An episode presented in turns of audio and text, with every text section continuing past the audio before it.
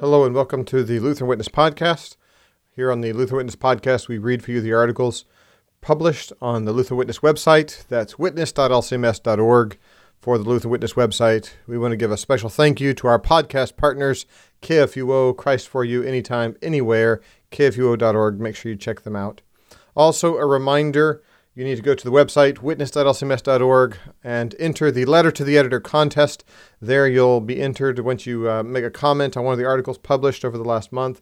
You'll be entered to win the Lutheran Witness online gift reading package. Everything you need to read hours and hours and hours of content on the Lutheran Witness online website. So I do take a moment, go and enter the Lutheran Witness letter to the editor contest, witness.lcms.org. We also want to say if you haven't yet, you need to subscribe to the Lutheran Witness to get the print edition of the Luther Witness. We have a great issue coming up in August. It is uh, Necessary Conversations, Religion, and Politics. We wade right on into these uh, shark infested waters. I hope you take the opportunity to subscribe so that you can read what our wonderful authors have brought to the table for the August issue.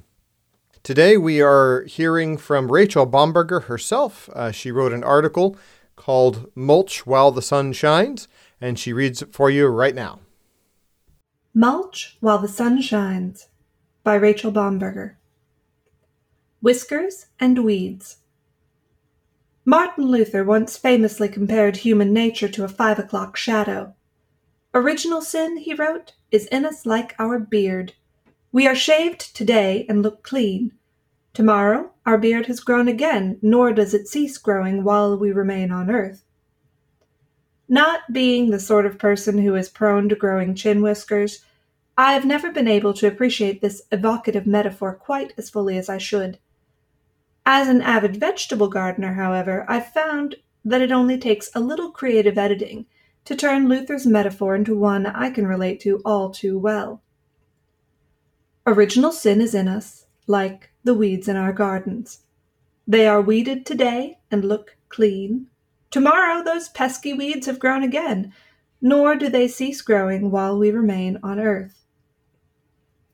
Weeds rank high on the list of a gardener's least favorite things, right up there with drought, blight, wilt, groundhogs, rabbits, parsley worms, and potato beetles. It's a long list. They are persistent and inexorable. Weed a row one week, and you're pretty well guaranteed to have to do it again the next. Take even a short break from pulling weeds, and the unwelcome interlopers will completely take over choking out desirable plants and ruining the garden. See Matthew 13. The secret to a weed free garden? A fellow gardener asked me once, What do you think is the secret to a weed free garden?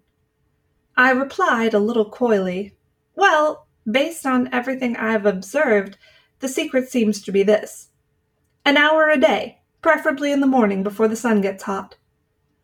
Like the rich young man in Matthew 19, that gardener went away sorrowful, for he had a stiff back. My answer, as painfully honest, and also mildly facetious as it was, still was perhaps not quite as complete as it might have been. My fellow gardener knew this, which is probably why we're still on speaking terms today. There is one more thing that can help keep the weeds down. It doesn't eradicate them, and it won't last forever, but it does help.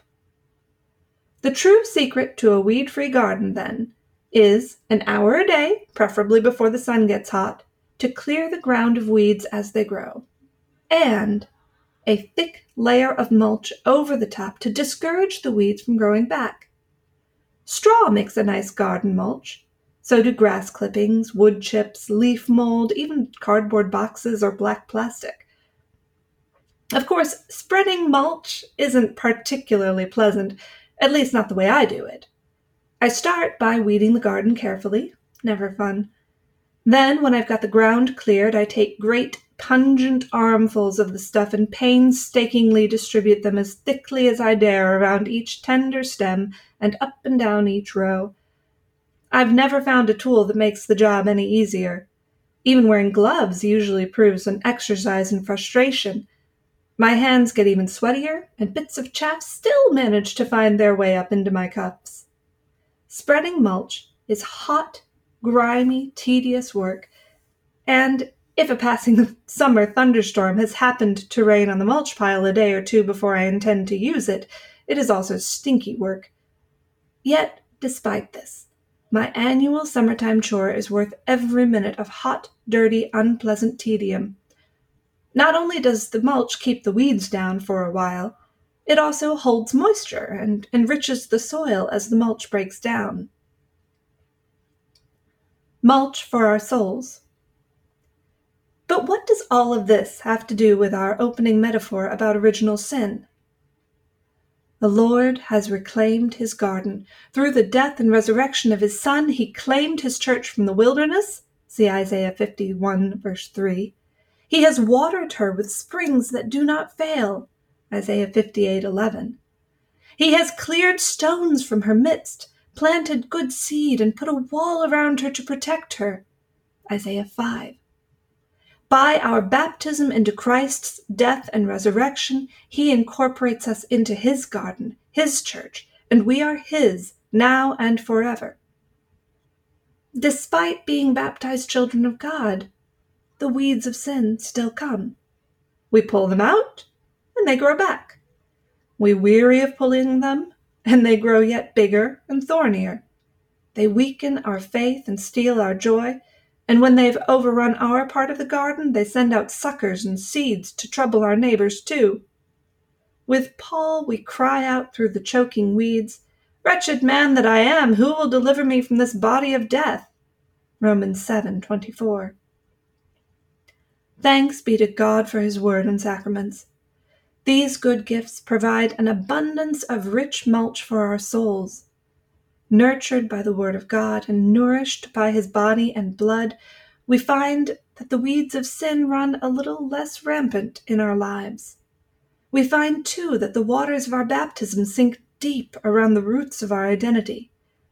We find that the soil around us grows ever richer and full of life, and that the fruit of our faith blossoms and ripens more readily, feeding and seeding the world around us and bringing joy and honor to the Master Gardener from whom all blessings flow. While the sun shines. This year, many of us have, spiritually and metaphorically speaking, experienced manifold maladies on the gardener's long list of least favorite things.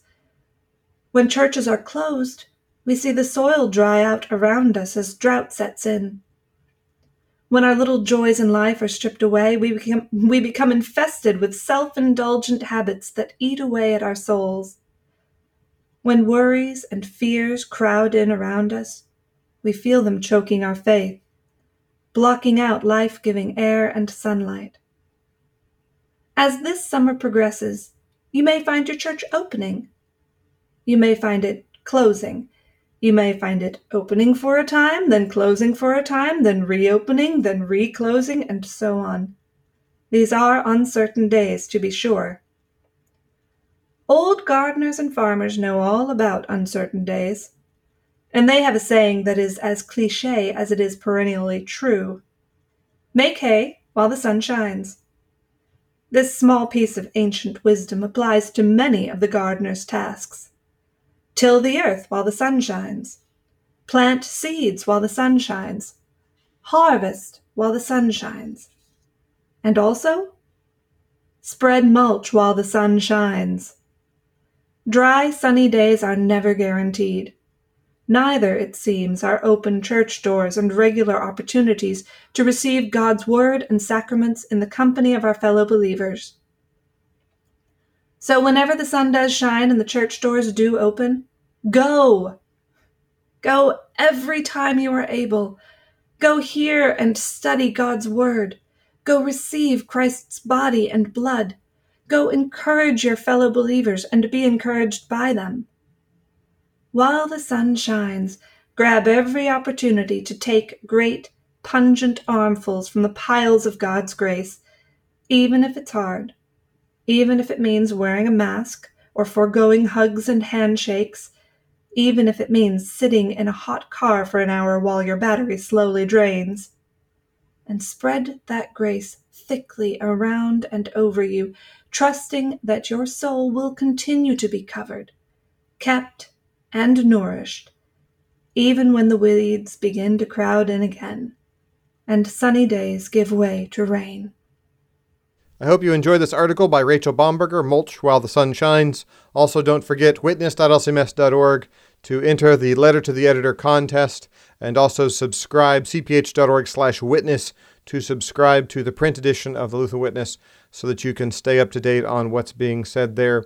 Necessary Conversations, Religion and Politics is the August issue, so do take a take a moment, head over there and subscribe. Thank you for listening for, to the Lutheran Witness, helping you understand and interpret the contemporary world from a Lutheran perspective.